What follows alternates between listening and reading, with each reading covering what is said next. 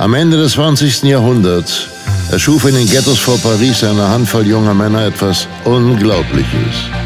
Sie trainierten härter, als wir uns vorstellen können und entdeckten ihre wahre innere Stärke. Parkour, die Kunst der effizienten Fortbewegung, ist eines der spannendsten kulturellen Phänomene unserer Zeit. Herzlich willkommen zu Parkour Nerds, dem Podcast von Parkour One. Hier reden zwei Pioniere der L'Art du Déplacement in Deutschland über, ja, ja, über was reden wir heute eigentlich, Jungs? Bam! Parkour-Nerds, Folge 31, das große Staffelfinale. Staffel 3 geht zu Ende. Und hier sind sie, die drei ähm, äh, Ausrufezeichen. Von der Tankstelle. Ja. Herzlich willkommen zu einer wunderbaren Folge mit Gast. Und zwar mit ben Dennis Boss-Kurtan. Fast richtig. Wie war das falsch? Nee, du lässt mich auflaufen, ne? Ihr merkt schon, wir sind ja in richtig guter Laune. Wir haben auch extra uns zurückgehalten und haben uns noch gar nicht so richtig begrüßt. Wir haben uns nämlich länger nicht gesehen ähm, damit die Energie hier authentisch und fresh ist, äh, dass wir einfach äh, uns freuen, dass wir miteinander reden können und dass du da bist. Du bist der Leiter der Parko One Schule Rhein-Ruhr. Das ist richtig. Du bist einer der über, also, also viele, wir alle sind Parcours irgendwie Urgesteine, aber wenn ich man bin mal, noch ein bisschen ursteiniger. Wenn man da richtig reinzoomt, bist du noch urgesteiniger. Das möchten wir alles äh, natürlich erfahren. Ähm, und so weiter und so fort. Mein Name ist Dark Alexis Koblin. Ich bin einer von zwei Parkour-Nerds, außerdem die Hälfte der Band SDP. Und links von mir, also rechts von euch, wenn ihr aufs Bild guckt, oder einfach nur links und rechts, wenn ihr Stereo unser Gelaber hört, Martin Gessinger. Einer von zwei CEOs der Parkour One School of, of Parkour in Berlin. okay, dann merkt ihr schon Clown gefrühstückt. Naja. Und wie muss man ja anfangen, war Martin? Ja. Ja. Gesprächig wie immer. Ja, da fragt man sich natürlich äh, dann, warum ich moderieren muss und nicht du das machst. Aber die Leute wollen dich hören heute, Dennis. Achso, wir haben ja noch einen weiteren Gast hier. Den hört man nicht, den sieht man auch Den nicht. sieht der, man nicht. der liegt auf meinen Füßen. ben Schäffler. Nein, natürlich nicht. Sondern äh, Martin hat einen wunderbar süßen Hund, der wird uns heute noch einigermaßen ablenken. Vielleicht seht ihr ihn noch irgendwann noch mal im Bild, wenn ihr zuguckt. Ähm, es äh, lenkt mich auf jeden Fall schon ab, dass, dass er mit seinem ganzen haustierischen Zuneigung auf meinem Fuß liegt. Aber die Leute wollen eigentlich dich hören, Dennis. Sie wollen dich hören, sie wollen dich sehen, sie wollen dich kennenlernen. Ähm, ja, es ist eigentlich ein uneleganter Einstieg zu sagen, stell dich doch mal vor oder so. Aber vielleicht mache ich es trotzdem so. Stell du dich doch mal vor. Was würdest du antworten, wenn dir jemand die Fragen stellen würde? Wer bist Oh du überhaupt? Gott. Das ist der unangenehmste Teil von jedem Interview, sich selber vorstellen zu müssen. Aber danke, dass du mir den äh, lässt und ich mit denen voll ausleben darf. Ja, für mich sind die an- unangenehmsten Interview-Beginne, äh, Beginne, Anfänge, wenn es heißt, äh, SDP heißt es SPD, äh, seid ihr nicht eigentlich eine Partei? so, das sind so, oder was heißt eigentlich SDP? Das sind so für mich die No-Gos, wie man in Interviews reingeht. Aber ich habe extra versucht, einen unangenehmen Einstieg jetzt zu finden, hast du gemerkt, ne? Aber nur weil ich weiß, dass du ein schlagfertiger Junge bist, du brauchst, glaube ich, auch, du brauchst, du brauchst die Herausforderung. Nee, sag mal, also eigentlich ist auch immer ein bisschen egal, wie alt Leute sind, finde ich. Aber da wir das ja schon ein bisschen zeitlich einordnen, weil wir schon gesagt haben, du warst da ganz früh dabei. Äh, wie alt bist du eigentlich? Oder welcher Jahrgang? Äh, 39 seit ein paar Jahrgang Wochen. 1939. Ja. Seit ein paar Wochen auch erst Jahrgang Nee, 39, 39. also bist du 83er. 82. 82, also. Ja, ich bin der 83er. Ja, dann sind wir ungefähr gleich alt. Ich bin in dem Jahr geboren, als Parcours entstanden ist. Echt, du, Ganz weißt, offiziell. du weißt das offizielle Jahr? Wie, wie, Also angeblich ist es 1982 gewesen. ach echt? Das aber- ich, ich habe das noch nie gehört, das Datum. Soll das der Tag sein, wo. Was? Erklär mal. Das ist eine geile Legend. Erzähl doch mal. Ich habe noch nie das Datum 1982 oder du machst einen Witz gerade, ne? Was? Nein, ich kenne das auch nur von den Storo-T-Shirts. Okay. Ich habe vorher auch kein Datum gehört, aber die haben so T-Shirts, wo Paris 1982 draufsteht. Und das soll sich auf die Begründung von Parcours beziehen. Aber wie alles ist das wahrscheinlich auch nur eine Mythe. Ja, aber das finde ich cool. Ich liebe Mythen. Also wir wollten sowieso mal eine Folge machen, wo wir Parcours-Mythen erzählen. Weil es gibt ja äh, berühmte Mythen auch über die Lies-Stadtmauer. Also wie gehangelt wurde und wie lange und so. Ja, die kenne ich auch alle. Ja, ja, ja, ja, ja der, oder, die, oder die Durchbrüche, die Franchissements, die so eng sind, dass man ausatmen muss, um durchzupassen und so. Wir kennen sie alle, die Mythen, wir werden sie auch alle mal erzählen. Ich, ich kenne jetzt einen neuen, das war genau 1982, war es ein, Dienst, ein regnerischer Dienstag oder so. Ja, ein Sonntag, aber ansonsten fast richtig. Ich muss mal kurz sagen, wie schrecklich ich das finde, ja. Es ist also, ähm, ach, das ist also ganz schlimm. Bitte. Was findest du schrecklich? Bitte, Aber was denn? na, diese, also genau das, ne? Ein, ein regnerischer Sonntagmorgen. da kam plötzlich David Bell äh, in den Sinn. Das heißt Parcours und jetzt ist es das, was es ist. Das, so war es nicht, liebe Kinder. Ja, also äh, Quereinsteiger sind ein, äh, dazu eingeladen, äh, diese Podcast-Reihe von vorne zu hören, weil gerade die ersten zwei Folgen erzählen wir die Geschichte. Äh, dann nennen wir aber kein konkretes Datum. Ich finde es aber trotzdem spannend. Aber wenn du im gleichen Jahr äh, wie Parcours geboren bist und ihr quasi gleich alt wart, wie lange hat es dann gedauert, bis ihr euch begegnet seid? Wurdet ihr zusammen eingeschult? Na, wir haben, ich habe die Schule beendet mit Parcours. Okay. Also kurz vorm Abitur habe ich mit Parcours angefangen. Welches Jahr war das also? 2001 grob. 2001 haben wir, also sind wir das erste Mal rausgegangen. Ich weiß nicht, ob man das schon Parcours nennen kann, was wir da gemacht haben. Das war eher von Sachen runterschmeißen, aber äh, 2001 Aber nicht Sachen runterschmeißen. Teilweise auch. So. nee, aber das, ähm, das ist, also das muss ich nochmal auch den Leuten, die, die zuhören, nochmal klar machen. Also Martin hat 2005 mit Parcours angefangen. Ich habe 2006 angefangen. So, das war schon damals krass, dass, dass, dass manche also 2006, 2007 war es dann schon krass, dass manche seit 2005 dabei sind und so ein Trainingsjahr mehr schon und länger dabei sind. Und wir haben auch die, die ganz kurzen Vorreiter vor uns, äh, Ulrich und äh, Konsorten schon erwähnt, die 2004 schon trainiert hatten. Die habe ich auch hatten, kennengelernt. Ja. Ah, okay. Die hatten dann ja schon wieder relativ bald aufgehört, sag ich mal. Aber das war für uns dann schon graue Vorzeit, dieses 2004. Also, dass es quasi in Deutschland jemanden gibt, der seit oder 2001 schon äh, um ihn rumrennt. Und klar, wir haben alle am Anfang jetzt nicht so richtig Parcours wahrscheinlich gemacht, aber trotzdem schon rumgerannt ist und irgendwie auf dem Weg war, sein Mindset oder sein Spirit zu finden. Das war mir zum Beispiel gar nicht bewusst zu dem Zeitpunkt. Ne? Also, das ist, wie hat, wie hat dich das denn erreicht, das Parcours?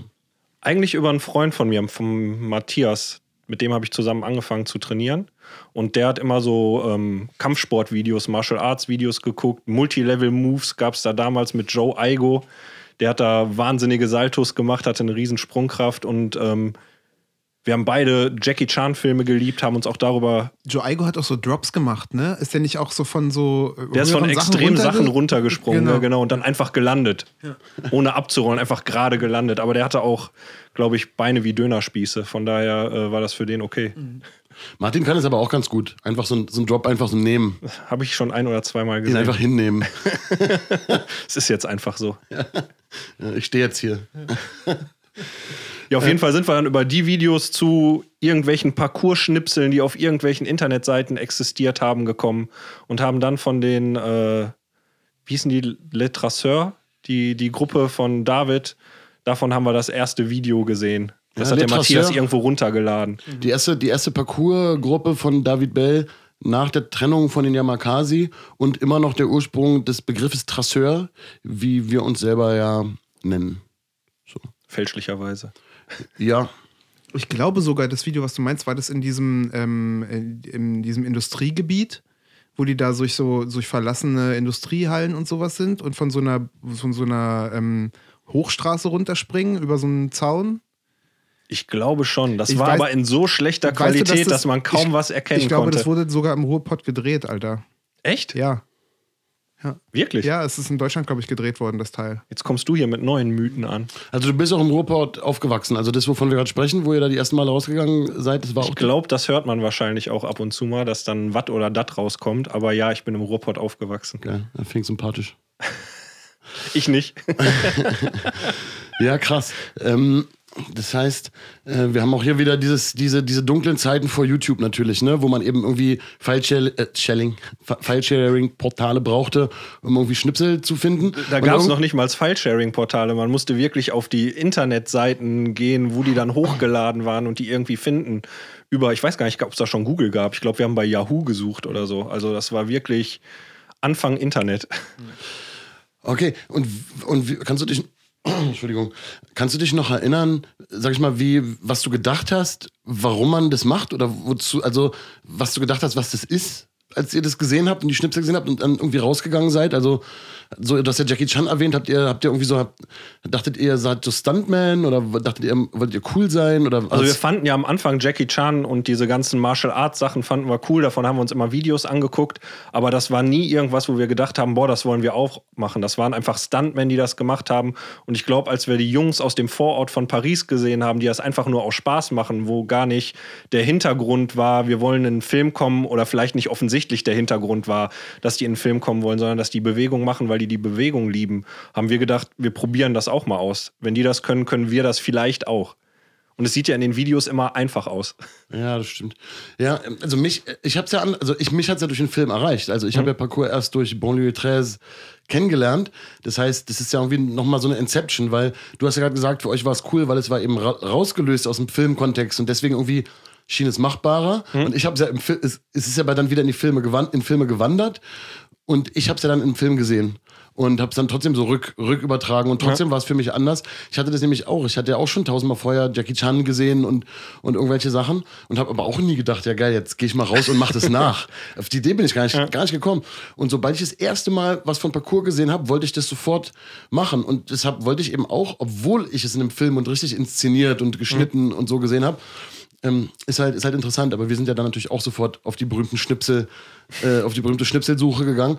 Und ähm, natürlich, aber dann eben auch schon Aussagen von David Bell und, und Co. gefunden, warum er das macht. Und so, wir hatten noch, ich hatte auch gerade in einer Insta-Story mal wieder ein Interview mit David gepostet, wo er auch darüber spricht. Und er wird schon am Anfang von diesem Interview, damals, Zeit schon lange her, gefragt, ähm, warum er 20 Jahre so ein crazy Stuff macht. Und dann sagt er, ey, schon die Frage äh, äh, offendet mich. Also ich fühle mich schon angegriffen von der Frage, weil ich mache doch nicht irgendeinen crazy Stuff 20 Jahre lang. Gibt schon einen anderen Grund, warum ich das mache. halt, so, ne? Und ähm, das hat uns dann schon auch wiederum sehr schnell erreicht, weil wir das, sage ich mal, bei den ersten, beim ersten Mal Recherche schon auch solche Schnipsel gefunden haben. Und dann schon beim ersten Mal rausgehen, eben, klar haben wir auch ein paar blöde Sachen irgendwo runterspringen und so gemacht. Ähm, aber wir eben auch schon von, von vornherein wussten, okay, das hat so einen Spirit-Gedanken. Es gibt einen Grund und warum man das macht und das ist die Kunst der effizienten Fortbewegung. Das war schon beim ersten Mal rausgehen bei uns äh, damals spielte eine Rolle und bei euch war das dann überhaupt nicht so, ne? nicht wirklich, nee. Also außer die Videos gab es sehr wenig Informationen. Die Internetseiten waren alle auf Französisch. Die haben wir uns dann versucht, irgendwie per Hand zu übersetzen und so ein paar Schnipsel rauszukriegen. Aber für uns war es erstmal einfach draußen bewegen und ausprobieren, was der Körper kann und was der Körper aushält vor allen Dingen, weil wir sind sehr viel von hohen Sachen runtergesprungen, ohne saubere Technik, ohne Krafttraining. Es war wirklich mehr Sprünge machen als wirklich trainieren. Und jetzt geht es so los, ne? Du gehst mit Matthias raus. Ähm, vielleicht kommen ja auch dann noch Leute dazu, die das irgendwie sehen. Oder wann kamen denn die ersten dazu? Ähm, und wie kam das dann zu der ersten deutschsprachigen Parcours-Website, Dennis? Und wie. Also ähm, da, da müsste eigentlich eher Matthias erst äh, Ja. gefragt werden wegen der Internetseite. Der hatte eine Design-Website. Die hat er dann irgendwann zweigeteilt und hat auf die eine Hälfte der Internetseite, da konnte man am Anfang auswählen und dann konnte man zu seiner Designarbeit gehen und zu Parcours. Und dann konnte man sich da halt so GIFs, es waren noch nicht mal Videos, weil wir nicht so viel Webspace hatten. Er hat einfach so animierte GIFs gemacht, wo man so kurze Bewegungssequenzen von uns gesehen hat. Ah, Das ist ja krass, das wusste ich gar nicht. Also du hast, du warst mit, Mitbetreiber der ersten deutschsprachigen Parcours-Website.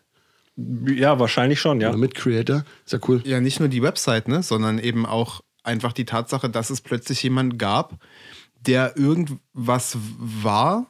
Ne, also irgendwie so, ähm, muss man, was ist dann passiert? Also, wie, wie ging das mit dem Training weiter und wann habt ihr beschlossen, irgendwie auch euch erreichbar zu machen für andere? Also, ich habe angefangen mit Parcours 2005, hat der Doug schon gesagt, ähm, und ich auch schon ein paar Mal hier im Podcast, ähm, mit dem Wissen, hey, da gibt es auf jeden Fall Leute, die machen das schon länger als ich in Deutschland, aber nicht viele. Und zum Beispiel sind das halt ähm, Dennis und Matthias aus dem Ruhrgebiet. Und irgendwie wohnt Steven vielleicht auch im Ruhrgebiet oder nicht? Steven Käser, also einer der Begründer von Parkour One und ähm, vielleicht, also in den Anfangsjahren nicht vielleicht, sondern mit definitiver Sicherheit die wichtigste deutschsprachige Parcours-Persönlichkeit. Also für uns auf jeden Fall. Also ich glaube, wir hätten Parcours nicht weitergemacht oder vielleicht auch nicht richtig kennengelernt, wenn wir nicht den Steven gehabt hätten. Genau, und es gab halt so ein Video, 7 äh, SMD, ich weiß es ganz 7D SMD heißt das. Das findet man noch auf irgendwelchen russischen äh, YouTube-Klonen. und auf meiner Festplatte. ja, ich habe es auch zu Hause auf der Festplatte. Ja. Und ähm, das ist ein Video von dir, Matthias und Steven, der euch besucht hat Ja. im Ruhrgebiet. Genau. Und es war eins der Videos, mit denen ich auch angefangen habe. Ähm, weißt du noch, in welchem Jahr das rausgekommen ist? 2004, 2005? Es Muss- war vor Pava. Also ich glaube, Ja. es war 2004. Ja. Und das war das, wo äh, das Video haben wir gemacht. Pava, was ist das? Ich weiß es natürlich, aber Das ist eine Organisation, die von David Bell äh, angeblich gegründet wurde, wahrscheinlich von irgendjemand anderem, der mit David Bell Geld machen wollte. und äh, das sollte weltweit Parcours darstellen. Und da haben wir für Deutschland mit äh, anderen Personen, deren Namen ich nicht nennen will, äh, Deutschland vertreten. Okay, also jetzt sind wir schon wieder einen ganzen großen Sprung gemacht, Äh. weil ich habe irgendwie, ich habe ja eigentlich nur Steven assozi- assoziiert Genau. und dann kam das Video direkt in meinem Kopf. Ja. Also ich habe wirklich Videoschnipsel und so. Das hat sich Das, richtig ich krass weiß das von ganz vielen richtig Leuten, dass die sagen, das war das erste Genau. deutsche Parcours-Video, was die gesehen Ja, haben. und es ist, also deswegen, liebe Kinder, ähm, guckt euch das an. Das ist wirklich Parcours-Geschichte, kann man, kann man so sagen. Ähm, auch wenn der Dennis da ganz bescheiden wirkt. Du hast da auf jeden Ich Fall. bin da auch sehr wenig zu sehen im Video, weil ich mir am Anfang bei einem richtig dicken Drop äh, n- im Rücken was verklemmt habe und dann das Video gefilmt habe. Ich glaube, sonst wäre es wahrscheinlich gar nicht entstanden, Ja. weil wir hatten damals gar nicht so viel Lust zu filmen und dadurch, dass ich mich nicht bewegen konnte, habe ich halt die Kamera mitgenommen und habe die anderen beim Training gefilmt. ja, es ist ein, also äh, Geschichten, die Parcours schreibt, sozusagen. Und da sind auch Schnipsel aus Liz drin. Da waren wir tatsächlich das erste Mal in Liz. Deswegen war Steve auch bei uns. Wir haben den über parcours.de, über das erste Internetforum, was es damals gab, für Parcours kennengelernt. Und äh, dann sind, haben wir einen Job für Adidas in Berlin gemacht, haben den Hyperride-Schuh pro promoted. Und wie war der so, der Schuh? Der war super, der Schuh. Das ist, glaube ich, der schlechteste Schuh, der jemals hergestellt wurde. Nicht nur für Parcours, sondern allgemein der schlechteste Schuh, der jemals Erzähl mal, wie hergestellt viele wurde. Paare habt ihr verbraucht hier auf dem Dreh? Weißt du es noch? Ich glaube, pro Person vier oder fünf.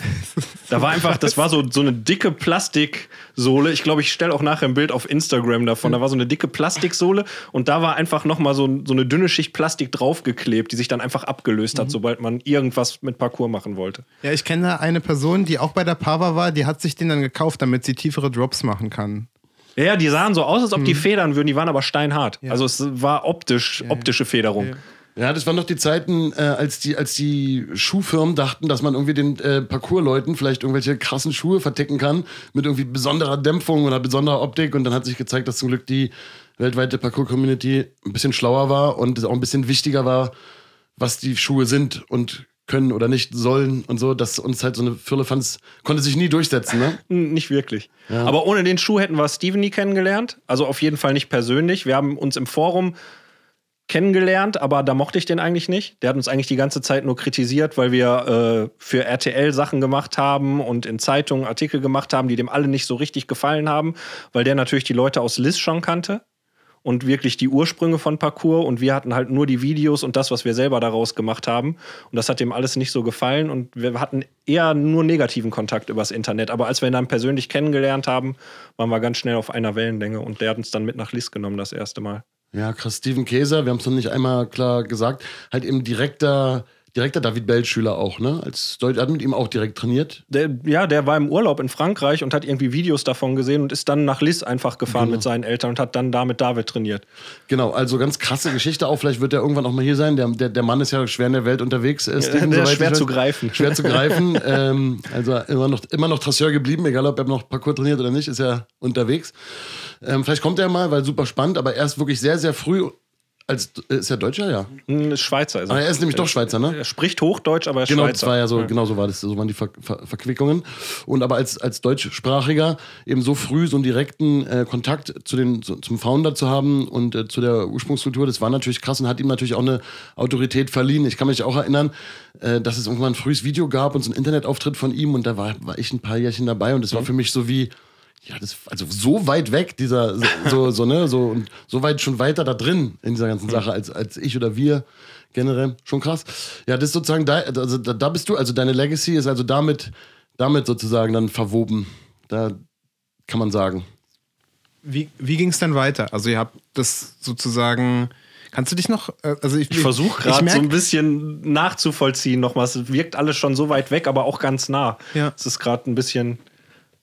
Also wenn du, äh, ihr, ihr wart in Lies zusammen Mhm. und dann habt ihr dieses Video gemacht und so, da gab es schon die Exterminated-Seite, ne? Da Also- gab es schon lange die Exterminated-Seite. Ja. Die gab es vor dem ähm, Parcours.de-Forum schon. Und ja. Team Free Your Mind oder ohne Team, Team. Free Your Mind. Ja, Free Your Mind einfach. Genau, Ja. das war ja das, was ihr sozusagen zu zweit wart, oder? Genau. Ja. Ähm, und kam der Philipp Wolters später dann auch noch mit da rein oder war der, hatte der damit nichts mehr zu tun?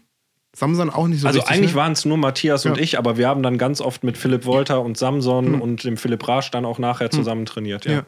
Okay. Aber das war dann schon später. Das war, da waren wir, glaube ich, da, nachdem wir das zweite Mal in dies waren, das war bestimmt zwei, drei Jahre später. Okay, krass.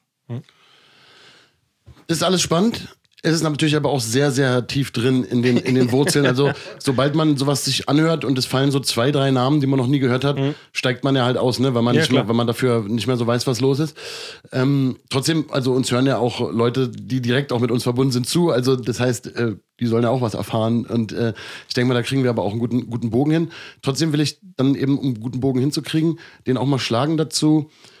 Wenn du da so früh dabei warst, wie alt warst du, als, es dich, als du Parcours angefangen hast? 2001, also 18 mäßig so? Ja, 19. 18, 19.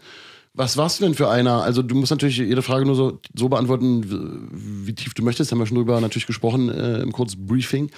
Aber ähm, so warst du zum Beispiel immer, weißt du, so der voll der Sportdude und hast immer nur trainiert und dann kam Parcours und dann war so, yeah, und jetzt das auch noch dazu und dann hast du auch noch Sport studiert und deswegen hast du jetzt diese Parcours One Schule oder weißt du so ein bisschen, das ist irgendwie so mal so, wie warst du denn so drauf, als sich das, als sich, als sich Parcours dann so erwischt hat, beziehungsweise auch, wann kam dann auch so dieser Spirit denn wirklich so dann dazu oder was hat es mit dir gemacht vielleicht auch? Also wo wärst du, also ist eine Riesenfrage, wo du selber aussuchen kannst. Ich wollte gerade sagen, ne?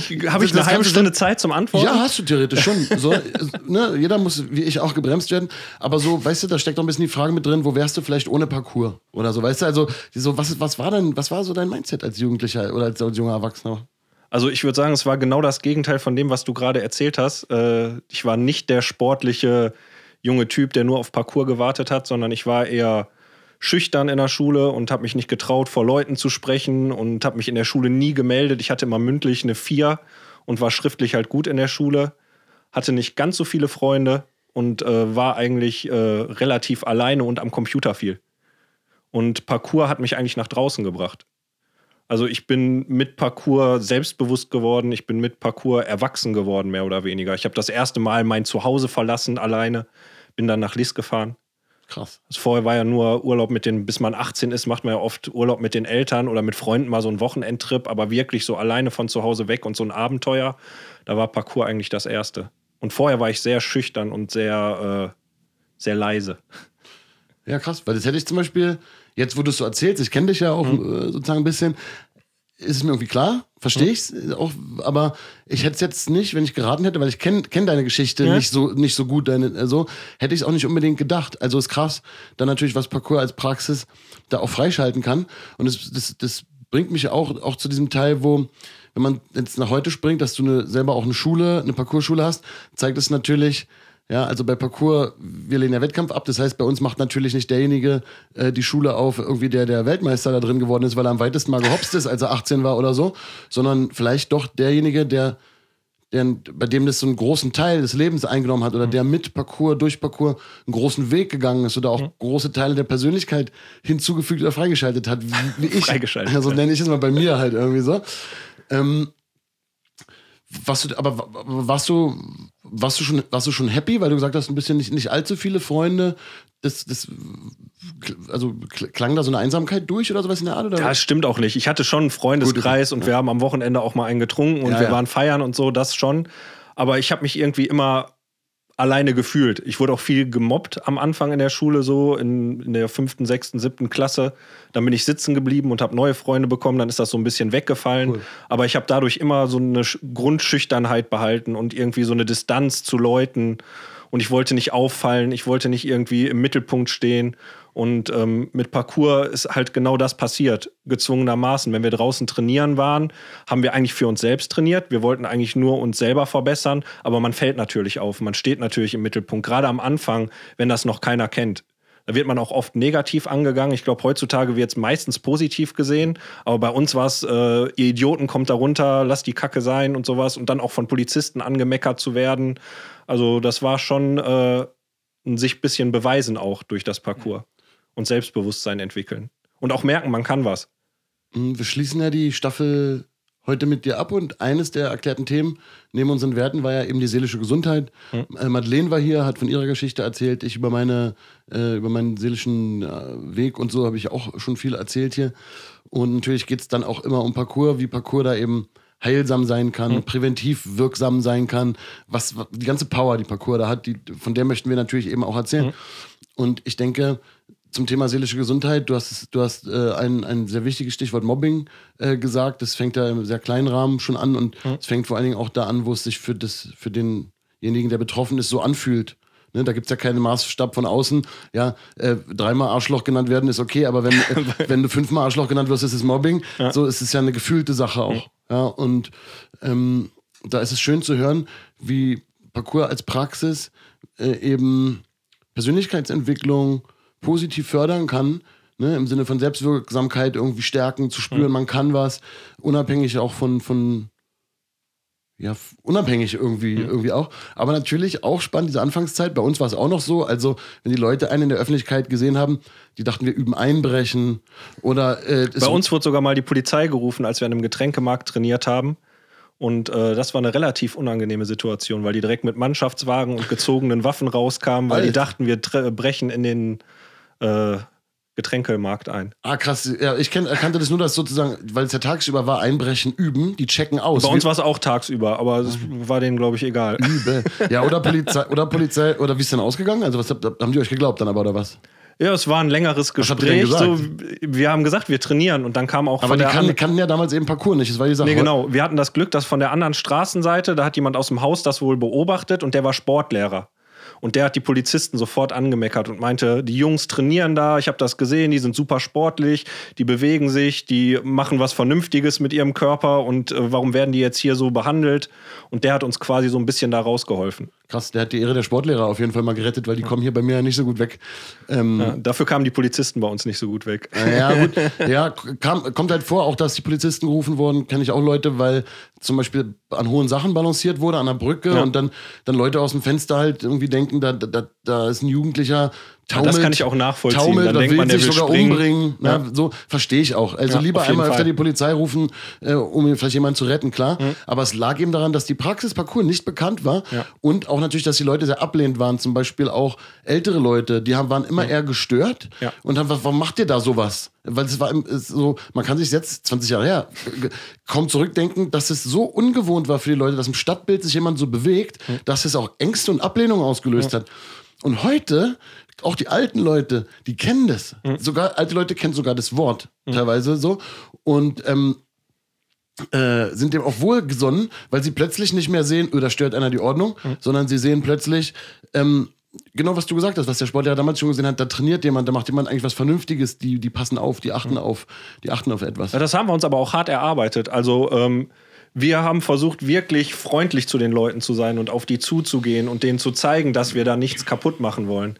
Ich habe immer so ein bisschen den Vergleich mit Skateboardfahren im Kopf, die das dann auf die aggressive Art und Weise gelöst haben, weil die überall abgelehnt wurden.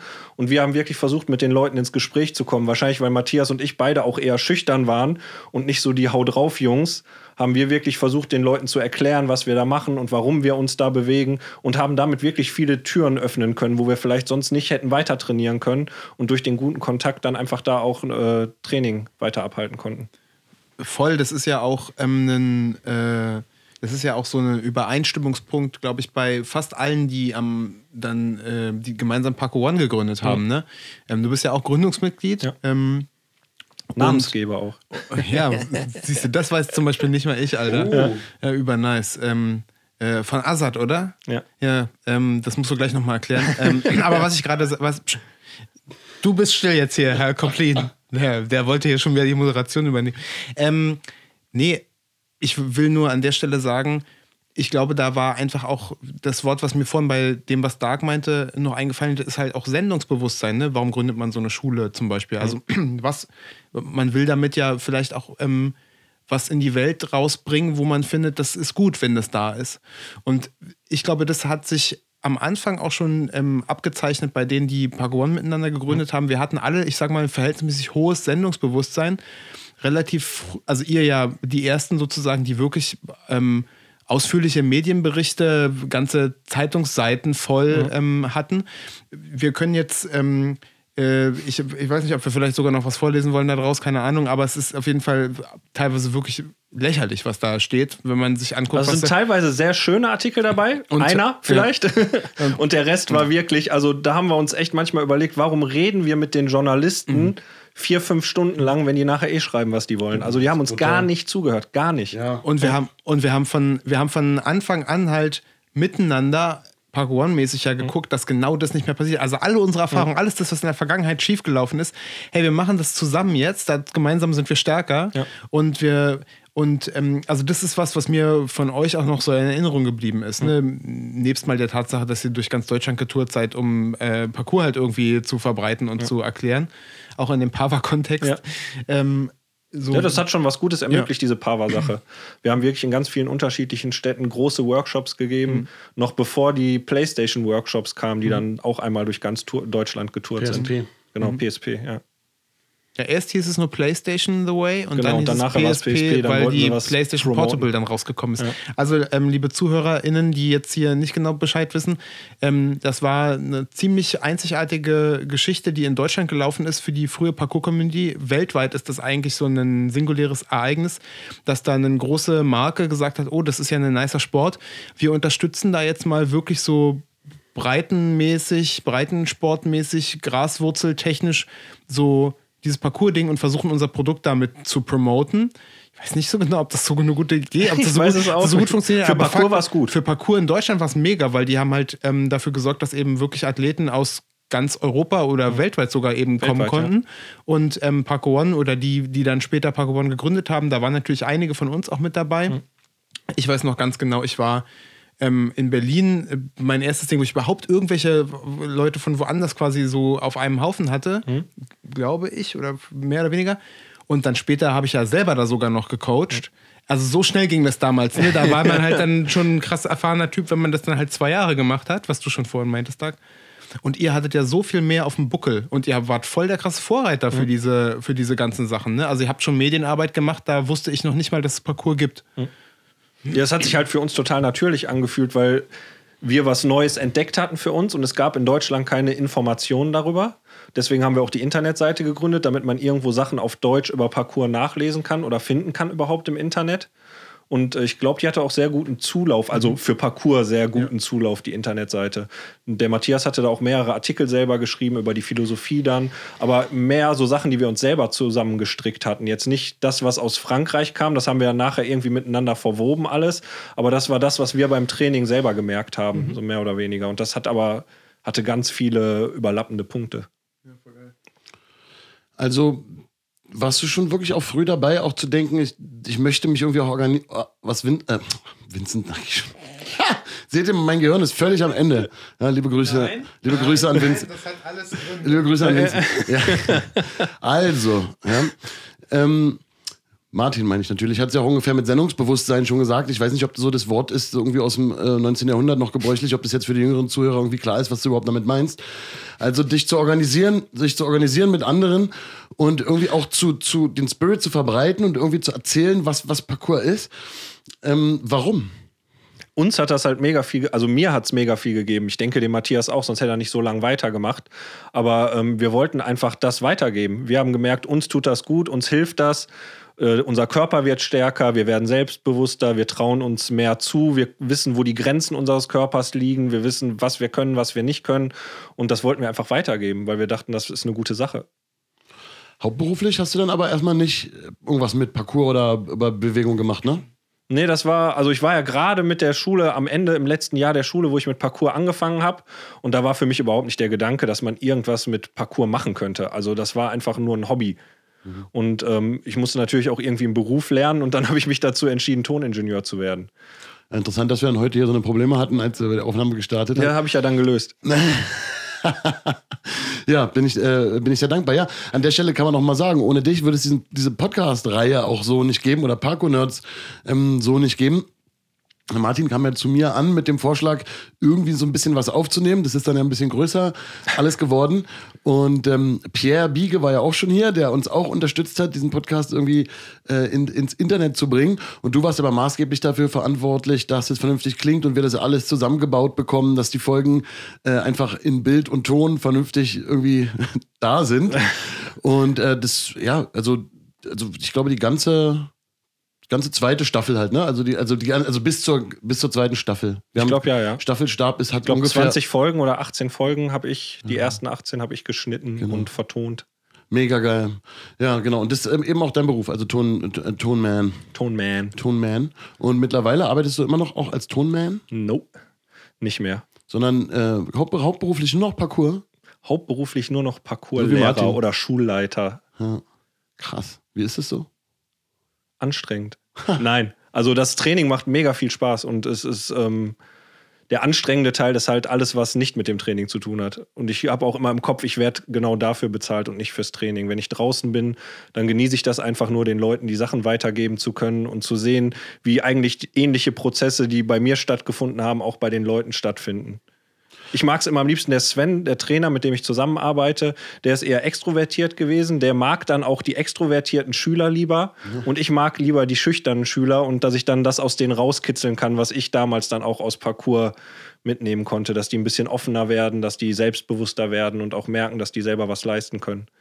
Das finde ich cool, dass wir diesen Aspekt auch nochmal betonen, weil im Klischee und Vorurteil behafteten Denken über Parcours, was unsere Zuhörer natürlich äh, nicht haben, weil sie schon öfter zuhören, aber könnte man ja denken, man muss eben schon total selbstbewusst sein und man muss so voll der Draufgänger sein oder Und total sportlich. man muss total sportlich so und so sein, aber eben auch diese mentale Komponente mitbringen und man kann doch jetzt nicht als schüchternes, unsicheres ähm, ähm, Mimöschen oder sowas in der Art, ähm, ist dann auch nochmal eine sehr, ist eine falsche Selbstsicht, das stimmt auch mit dem Selbstwert nicht, wenn man sich selber so bewertet, aber trotzdem, wenn man sich so fühlt, dass man dann ja erst recht nicht Parcours machen kann, sondern erstmal irgendwie Gänseblümchen pflücken gehen muss oder so, das stimmt eben überhaupt nicht, oder? Also, sondern Parcours ist, ist, eignet sich perfekt, gerade dann. Ich glaube, es kam bei mir zu der richtigen Zeit. Ich glaube, wenn es schon ganz viele Videos aus Deutschland gegeben hätte mit Leuten, die extrem gut sind und die extrem riesige Sachen machen, wären wir vielleicht auch dann eher eingeschüchtert gewesen und hätten gesagt, boah, das ist doch nichts für uns. Aber es gab halt niemanden außer diese kleinen Schnipsel aus Frankreich, die das gemacht haben. Und als dann die ersten Videos aus England rüberkamen, waren die auch ungefähr auf unserem Level. Und dann, dann fühlt man sich dadurch auch bestätigt, dass man denkt, guck mal, die sind genauso weit wie wir, wir hängen da nicht zurück. Ansonsten war es oft im Sport so, dass ich als letzter gewählt wurde, weil ich einfach nicht so sportlich war. Ich habe zwar Volleyball gespielt, da war ich auch ziemlich gut drin, aber ansonsten war ich nicht wirklich sportlich. Für Volleyball muss man jetzt nicht der äh, besondere Athlet sein. Ja, also, falls ihr Volleyballer zuhören. Ja, wenn man in der Bundesliga spielt, Muss man natürlich, schon, aber in der, in der. E-Jugend äh, muss man dann noch nicht äh, so durchtrainiert sein. Ja, das finde ich irgendwie interessant, weil das, das ist irgendwie so. äh, Einerseits ja schon so, dass du halt irgendwie als Antwort darauf, dass du eigentlich diesem Leistungsvergleichsgedanken im Sport nicht genügt hast, im Parcours das für dich aber finden konntest. Ich wollte diesen Leistungsgedanken auch nicht. Ich habe mit Volleyball wirklich aufgehört, weil unsere Mannschaft sehr erfolgreich war. Und dann ging es im Training nur noch darum, wer ist wie gut im Training und darf dann beim Spiel mitmachen. Und als das anfing, habe ich mit Volleyball aufgehört, weil ich dann keine Lust mehr hatte. Ich habe das immer gemacht, weil mir das Spielen Spaß gemacht hat und nicht, weil ich gewinnen wollte. Und äh, genau das habe ich dann im Parcours, das kam halt genau zum richtigen Zeitpunkt. Ja, dieses äh, nicht unbedingt gewinnen wollen, das habe ich ja auch, gerade bei so Spielen oder bei so Sportspielchen oder so. Und das ist, haben wir schon mal drüber gesprochen hier in einigen Folgen, dass es in unserer Leistungsgesellschaft natürlich auch einem Kind oder einem jungen Menschen, wenn er da nicht besonders ehrgeizig ist, auch vermittelt wird, du tickst nicht richtig. Du musst doch gewinnen wollen, du musst doch der Beste sein wollen. Oder wenn du in irgendwas besonders gut bist, dann musst du das doch auch die ganze Zeit machen wollen. Oder so, ne? Ist ja völliger, äh, völliger Wahnsinn. So. Und ich war richtig schlecht am Anfang. Also ich, ich weiß noch, als wir das erste Mal in Liss waren und mit den Leuten wirklich, wir sind ja vorher einfach nur von Sachen runtergesprungen, habe ich ja gerade schon erwähnt, und haben irgendwie probiert, die Bewegung einigermaßen nachzumachen. Und beim ersten Training in Liss haben wir einfach 80% Krafttraining gemacht. Und wir haben dann die ganze Zeit immer den Steven gefragt, weil wir beide kein Französisch konnten, wann trainieren wir denn Parcours? Und der Steve meinte, ey, das ist Parcours, macht einfach mit. Und dann am zweiten Tag sind wir aufgestanden und wollten zum Training gehen und wir mussten uns alle drei, vier Minuten hinsetzen, weil die Waden und die Oberschenkel so gekrampft haben, dass wir nicht, nicht mehr laufen konnten. Und wir haben dann trotzdem noch den ganzen Tag, nachdem wir warm waren, ging es ein bisschen. Und dann haben wir so ein paar Techniksachen mit denen gemacht. Die wollten uns auch erstmal testen. So, was, was halten die Jungs überhaupt aus oder wie stark sind die überhaupt? Ja, voll krass. Ähm, ich glaube, das sind so Erweckungserlebnisse, von, wen, von denen wir ja auch schon gesprochen haben. Ne? Ähm, äh, ich will nochmal drauf zurück. Kannst du, ähm, weil wir da vorhin nur so reingesneakt sind, also wieder jetzt ein bisschen ein Zeitsprung von dem ersten Erlebnis in Lies zu. Okay, es gibt so ein paar Dudes, die in Deutschland und der Schweiz irgendwie schon ein bisschen Erfahrung gesammelt haben, so in ihren jeweiligen Regionen und irgendwie, ne, ich habe das altmodische Wort Sendungsbewusstsein benutzt, ähm, haben oder hatten. Ähm, und jetzt, wie, warum gibt es jetzt plötzlich, also was, was hat dazu geführt, dass Paco One da irgendwie an Schlag gekommen ist? Wie erinnerst du das? Also für mich war es hauptsächlich durch den Steven. Und ich glaube, der Steven hat auch so alle zusammengebracht, die unterschiedlichen Parteien, weil der immer schon gut darin war, Leute zusammenzubringen oder mit Leuten Kontakt zu schließen. Wie gesagt, Matthias und ich waren sehr schüchtern. Wir hatten erstmal nicht viel Kontakt zu anderen Leuten. Wir haben immer für uns trainiert, haben das dann zwar im Internet auch gezeigt, was wir gemacht haben, aber wir haben nicht oft mit anderen Leuten zusammen trainiert. Und der Steven hat dann die Leute aus den unterschiedlichen Regionen ein bisschen mehr zusammengebracht. Und ich glaube, das Hauptding am Anfang von Parkour One war, dass wir die Medienarbeit vernünftig vertreten haben wollten. Also, dass keine schlechten Berichte über Parkour kommen, wo falsche Sachen erzählt werden. Das war nicht, wir wollen Unterricht geben. Mhm. Ja, ich glaube, da gibt es ähm, auf jeden Fall auch dann eine spannende ähm, äh, so zweigleisige Entwicklung. Ich glaube, in der Schweiz, also ich weiß, in der Schweiz, ähm, Roger hat ja schon 2006 angefangen ähm, mit den mit der ersten Klasse. Ne? Mhm. Also ähm, das war ja noch bevor Park One äh, überhaupt existiert hat. Also in der Schweiz äh, sind die Sachen teilweise ein bisschen schneller, so wie in so einem Brutkorb irgendwie passiert. Ne? Auch Matthias und ich haben auch schon Training gegeben, aber ja. nicht, nicht so organisiert ja. und nicht regelmäßig. Und für uns war immer ein Ding, äh, dass, dass man mit Parcours kein Geld verdienen sollte. Mhm. So, das war ein ganz großes Ding, dass das was ist, was man umsonst macht. Die Leute in Liss haben uns das umsonst gegeben. Die mhm. haben auch nicht gesagt, ihr müsst jetzt dafür bezahlen, dass, mhm. dass wir euch das zeigen, mhm. sondern das war einfach was, was weitergegeben wurde, weil man das geliebt hat und weil das aus einem rauskam. Mhm. Und das war am Anfang, glaube ich, die, das größte Hindernis, Unterricht zu geben, war, ich darf da kein Geld für nehmen. Mhm. Das, ist, das ist falsch. Ja, ja. Ähm, was hat sich da geändert? Ja, wollte ich gerade sagen. Was hat sich. Äh, jetzt pass mal, ja, ja, jetzt pass mal auf, pass mal auf, pass mal auf. Was hat denn sich daran geändert, Alter? Dass Warum ich Geld brauchte. Nein. ja, Nein, ich, wirklich. Also, also, das kann ja auch wirklich tatsächlich auch eine ganz ernste und ernst gemeinte Antwort sein. Ich bin jetzt gar nicht schockiert, hm. ehrlich gesagt, aber ich glaube, da kommt noch was. Nee, das war auch nicht der Grund. Also ich habe ja als Toningenieur gearbeitet und habe da nebenbei schon Parcours-Training gegeben. Und ich glaube, für mich war das Ding, dass man zeitlich verpflichtet zweimal die Woche Training gibt, ist was anderes, als dass man ab und zu mal jemandem zeigt, der vorbeikommt, wie das funktioniert. Und damit den Leuten auch was geboten werden kann, damit ich auch vorbereitet bin und denen wirklich auch was zeigen kann zu der Zeit, ist es einfach wichtig, dass ich eine Kompensation dafür bekomme, damit ich die Zeit auch voll für die Leute nutzen kann. Und für mich war einfach klar, die Qualität des Trainings wird steigen, wenn ich weiß, dass ich dadurch mich finanzieren kann, weil dann muss ich nicht mehr als Toningenieur arbeiten, und nebenbei das Training machen, sondern ich kann mich voll auf das Training konzentrieren mhm. und kann mehr an der Trainingsplanung arbeiten und mehr daran arbeiten, die, den Leuten auch zu helfen, sich weiterzuentwickeln. Und ich könnte immer noch umsonst Training geben. Wir geben ja auch noch umsonst Training. Wir machen ja das Public Meeting und die Hell Night. Das sind ja alles kostenlose Angebote. Aber die Qualität des Trainings ist einfach nochmal eine andere, wenn man den Luxus hat, sich die Zeit dafür nehmen zu können. Und das geht halt nur, wenn man Geld dafür bekommt. Represent. So, und jetzt musst du noch kurz erklären, warum wir hier Parkour 1 heißen. Und sind, sind wir eigentlich die Ersten? Also, wir, wir sind die Besten. Wir also, wir waren, letzte Number Folge war ja Kings der Bescheidenheit ja. und wir sind die Besten einfach ja. in Bescheidenheit. Ja. Nein, ähm, wir haben halt am Anfang Namen für die ganze Sache gesucht. Wir haben uns halt zusammengeschlossen aus Berlin, der Schweiz, Ruhrgebiet. Ich weiß gar nicht, wer am Anfang noch dabei wäre. München, München, stimmt, die Circle-Leute aus München waren auch noch dabei. Und ähm, wenn man sich zusammenschließt, muss man ja irgendwas haben, wodurch man sich, wie man sich benennt. Und wir hatten, glaube ich, eine Runde am Anfang, wo jeder einen Namen reingeworfen hat. Wir hatten so ein kleines Forum, wo wir darüber kommuniziert haben. Und ähm, mein Namensvorschlag wurde dann halt gewählt. Und das war Paco One. Und das war inspiriert durch den äh, Azad und Cool Savage Song One. Krass, Alter, damit, das wusste ich nicht.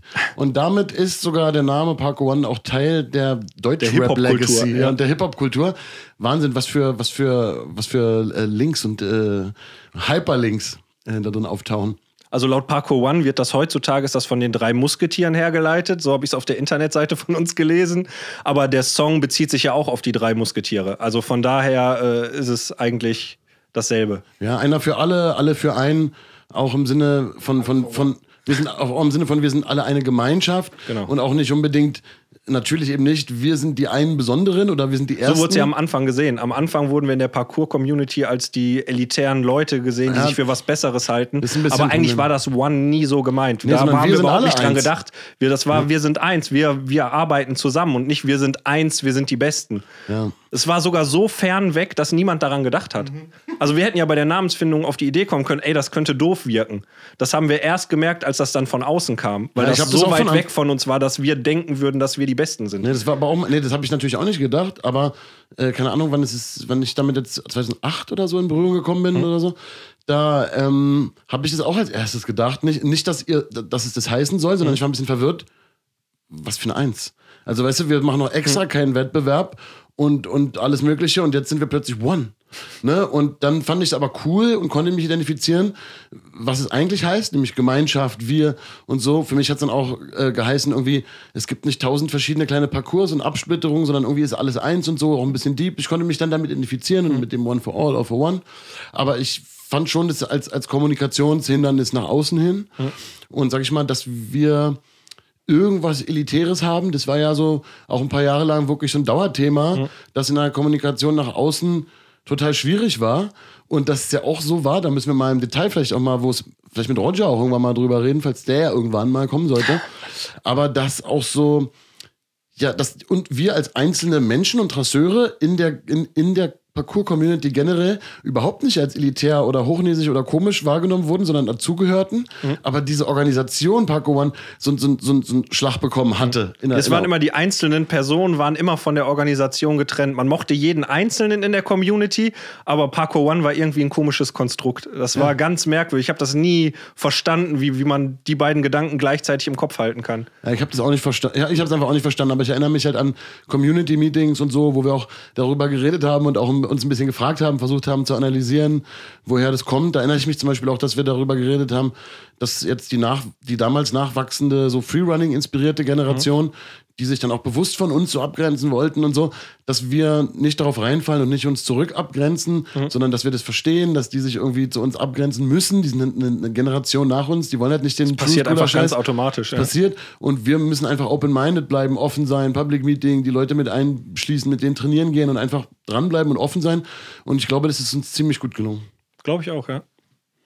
Es hat sich eine Zeit lang nicht so angefühlt, aber ich habe jetzt das Gefühl, dass es wirklich, dass wir da eigentlich zusammenarbeiten mit allen Leuten.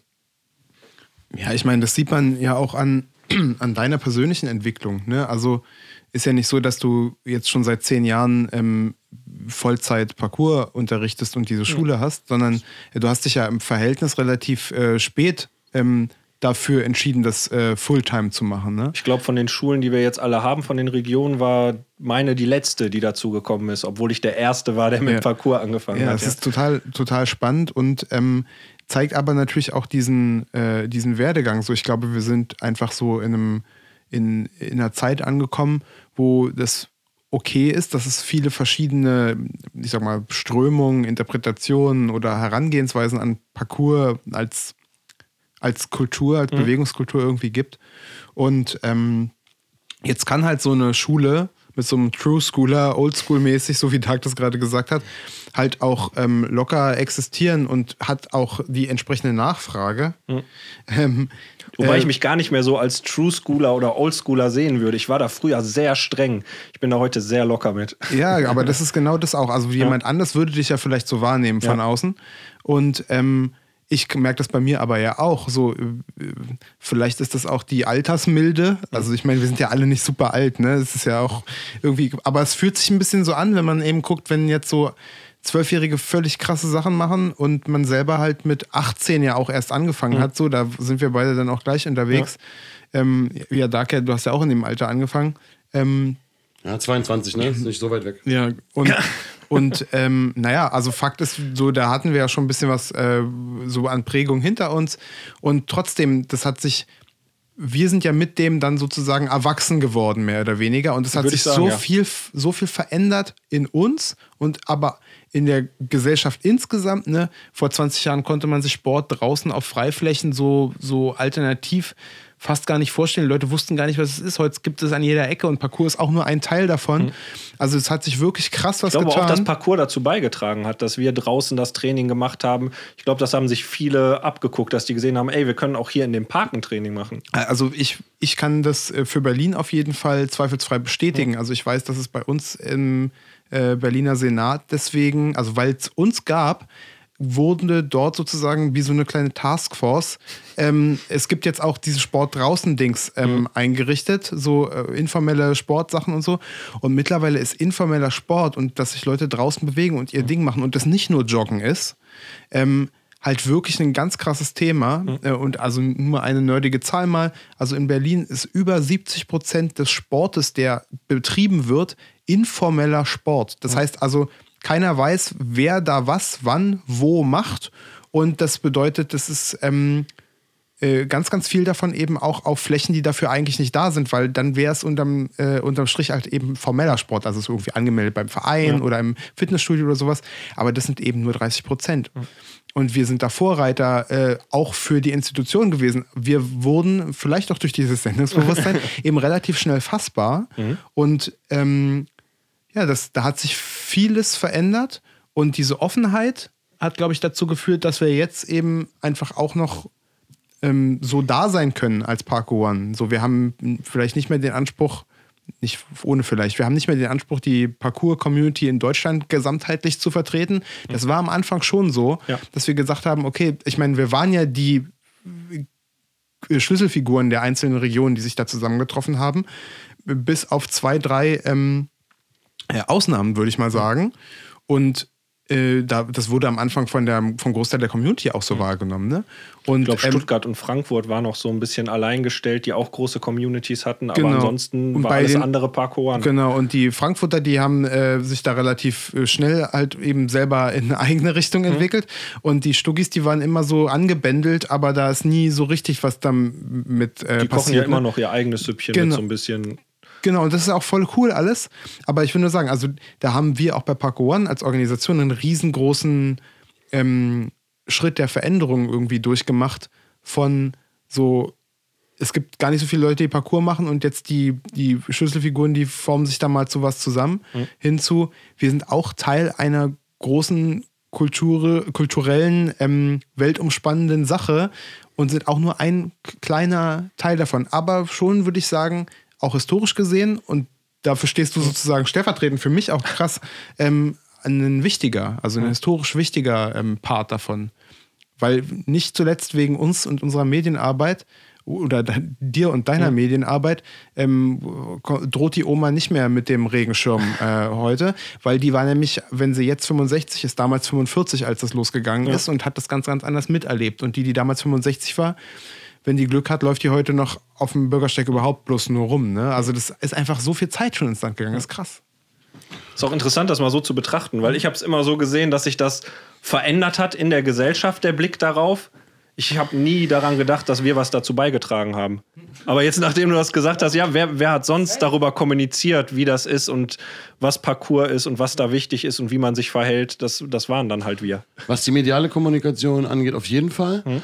Aber was wir auch schon mal, glaube ich, in der, irgendwo mal formuliert hatten in, der in unserer Geschichte von Parcours irgendwo mal, ist, dass es natürlich auch eine Mehrheit von verantwortungsbewussten Trasseuren und Trasseurinnen war, wenn man, wenn man die weibliche Form braucht. Für mich sind Trasseure auch Frauen, aber ist ja nochmal ein anderes Thema. Ähm, oder auch Fra Frauen sind auch Trasseure oder so, aber das ist ja auch Wortklauberei. Auf jeden Fall sind alle gemeint, dass ähm, verantwortungsbewusste Mehrheit von uns ähm, dazu beigetragen hat, an Ort und Stelle, an den Trainings selber. Also eben nicht die Mülleimer abzukicken, eben nicht irgendwie überall ranzusprühen, Parcours-Crew 75, 80 oder so, ne? Das ist jetzt hier unser Gebiet oder so, was man sich alles für eine Scheiße äh, äh, ausdenken können. Bushaltestellen zerspringen, Dächer abspringen, Müll da liegen lassen, Leute anpöbeln, den Leuten irgendwie vor die Füße springen. Weißt du so, was, was alles Scheißverhalten sein kann oder was, sag ich mal, andere Bewegungskulturen ja gemacht haben.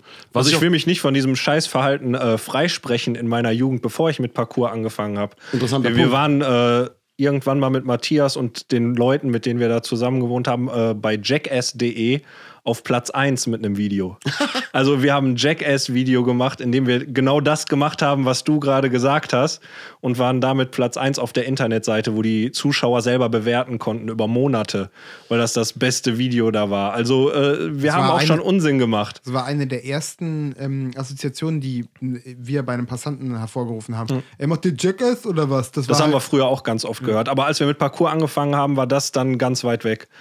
Zum Glück. Ich habe, wie gesagt, Parcours kam genau zur richtigen Zeit. Äh, Jackass war echt oft eine Assoziation von den Leuten. Interessant, Jackass hat aber dafür eigentlich generell die YouTube-Kultur ziemlich vorweggenommen, ne? Die selbstgedrehten Videos mit Auf irgendeinem. Scheiß einfach. Ja, aber es ist natürlich auch nochmal wiederum ein anderes Thema. Ähm, wenn ihr in der Region Rhein-Ruhr lebt und unbedingt gerne Parcours ausprobieren und lernen möchtet, durch einen Einführungsworkshop mal zum Public Meeting gehen, wie auch immer, Dennis ist the man. Wenn ihr euch an Parkour One Rhein-Ruhr wendet, ist Dennis the man, ist Boskultan euer Mann. Ähm, das solltet ihr auch tun. Ich rufe dazu auf. Oder mal Urlaub im Pott. Urlaub im Pott. Ja, man haben- kann auch im Pott leben, man kann da nicht nur Urlaub machen.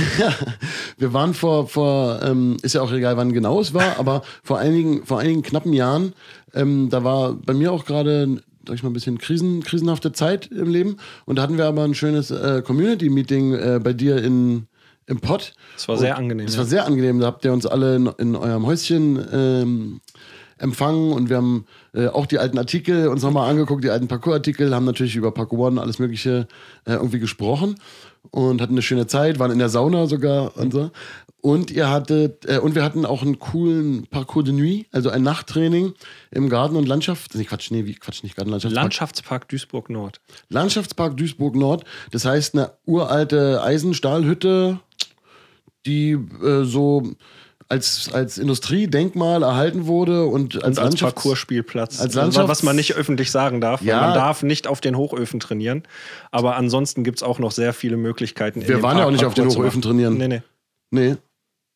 Mit Sicherheit nicht. Nein. Wir hatten aber trotzdem dort äh, einen wunderschönen Parcours de Nuit, der ich weiß gar nicht mehr genau, wer ihn angeleitet hatte. Du wahrscheinlich. Weil, oder, Dimi, ne?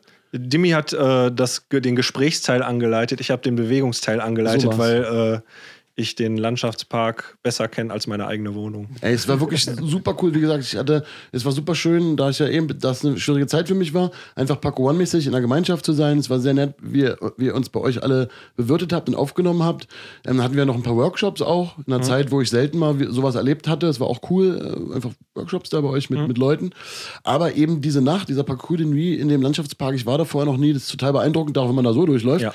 Und dann ähm, hat es ein bisschen geregelt, äh, geregelt, geregnet. Es war dunkel und natürlich Parcours de Nuit mäßig war die Ansage Schnauze halten, also nicht ke äh, ke- keine Geräusche machen. Das heißt natürlich auch, ähm, meine lieben Leute, dass eine Ressource entzogen ist. Das heißt, wenn natürlich man sich nachts durch diesen durch diese Industriedenkmal bewegt und einer geht vor, dann hast du auch eine, eine, eine nonverbale Kommunikation am Laufen, wie du dem anderen irgendwie zeigst, wie ist jetzt der Weg gemeint, wo geht's lang? Oder du willst zum Beispiel jemandem sagen, okay, hier, runterklettern, dann hier festhalten und du willst jemandem mitteilen, aber pass auf, da unten ist es glatt oder pass auf, du musst, hier geht's rechts lang, aber nicht links. Da fängt man natürlich an mit Zeichensprache, aber es ist dunkel, alle haben irgendwelche Kapuzen auf. Also da geht dann das für uns super Parcours-Nerds, äh, die das natürlich auch unterrichten und auch dann gezielt sowas einsetzen, didaktisch, pädagogisch, natürlich ähm, voll das Herz auf, was da alles mit einem nochmal passiert, wenn man sich quasi nonverbal dadurch bewegt. Und es war super intensiv, super cool, hat mega Spaß gemacht. Wir haben dann auch noch versucht, dass die Leute. Ich wollte äh, gerade sagen, das war noch da das ganz sehen. Besondere bei dem Parcours de Nuit. Ich kann kein Französisch. Ach, gute Nuit. Dankeschön, ähm, dass wir auch nicht gesehen werden wollten. Also da sind ganz viele Leute abends im Landschaftspark unterwegs. Der ist auch teilweise gut beleuchtet. Oder die Leute sind mit so Stirnlampen oder Taschenlampen unterwegs.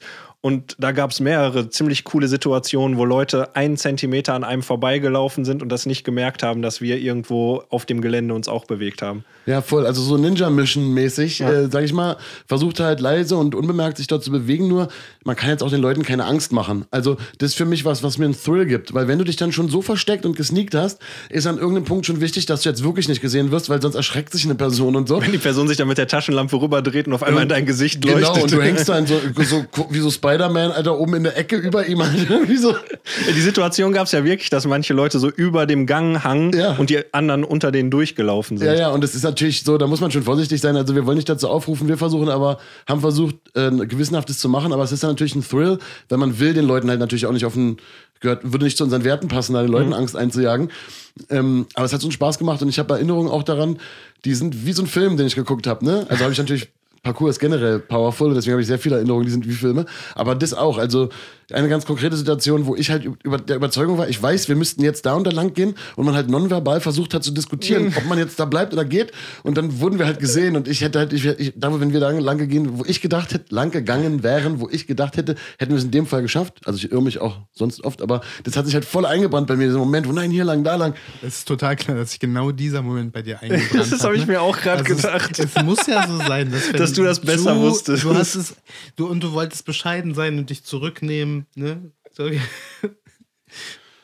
Kannst du schon ins Mikrofon lachen, Dennis? Ja, ist Ja, so, alles gut. Ich versuche mich nee, zusammenzureißen. nee, das ist cool, weil dadurch diskreditiert euch was sehr unsympathisch gerade gewesen, was ihr gemacht habt. das ist sehr vollkommen okay. Ich bin unsympathisch. gerne unsympathisch.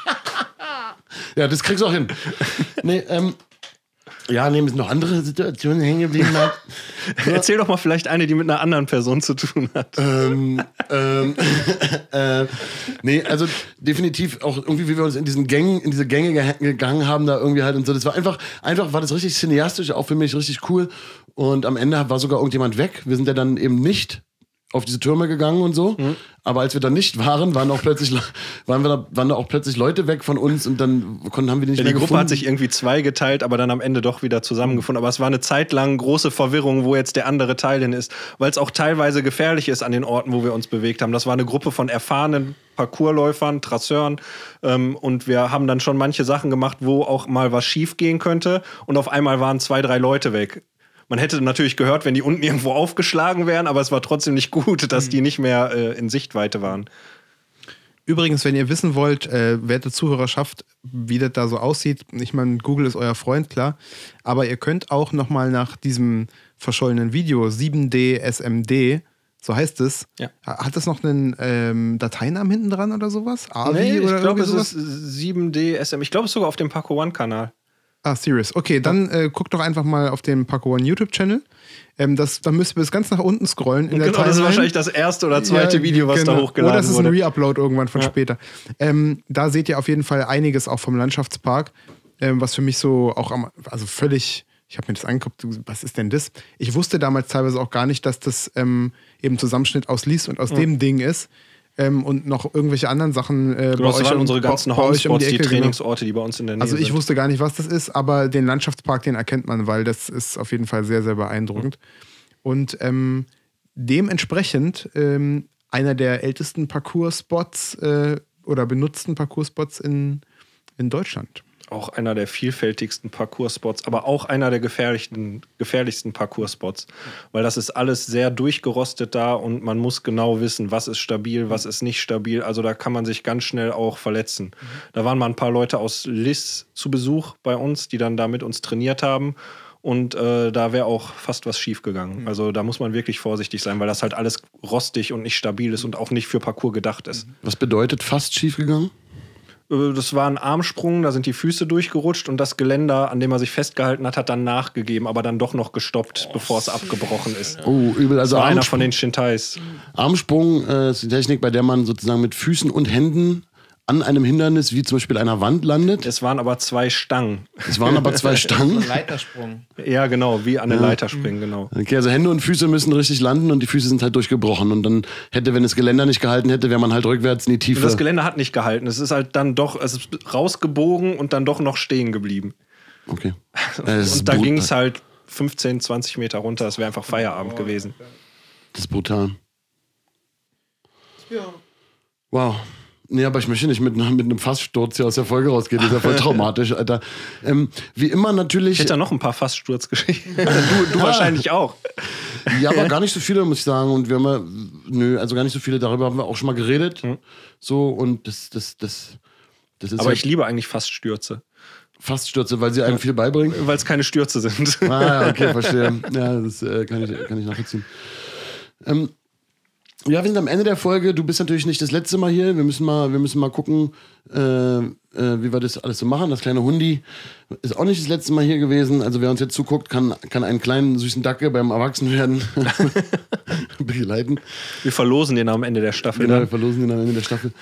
Ähm, wir haben natürlich vieles jetzt angerissen. Man könnte natürlich bei deiner persönlichen Geschichte auch wie immer nochmal tiefer reinzoomen und irgendwie nochmal gucken, hey, so, was, wenn es jetzt irgendwie das Thema ein bisschen Unsicherheit in deiner, in deiner, in deiner Jugend oder so, was war in der Persönlichkeit und was ist bei Parcours eigentlich wirklich passiert, ist es irgendwie die Angst, der man sich aussetzt oder ist es, sind es einfach nur die Erfolge oder ist es der Mut, immer wieder zu failen oder so. Ne, das sind interessante Sachen, die man auf Ich jeden Fall. alles auch von dem, was alles wahrscheinlich, gesagt ja. hast. ja. aber das genauer trotzdem zu beleuchten, äh, ist natürlich, wäre natürlich alles super spannend. Genauso wie ähm, ähm, die Frage auch nochmal, wie fühlt es sich jetzt mal wirklich an, die Entscheidung zu treffen, okay, ich mache jetzt Fulltime-Parcours und ich mache jetzt so eine Parcours-Schule und so, das, das, da gibt es noch mehr natürlich zu hören und zu erzählen.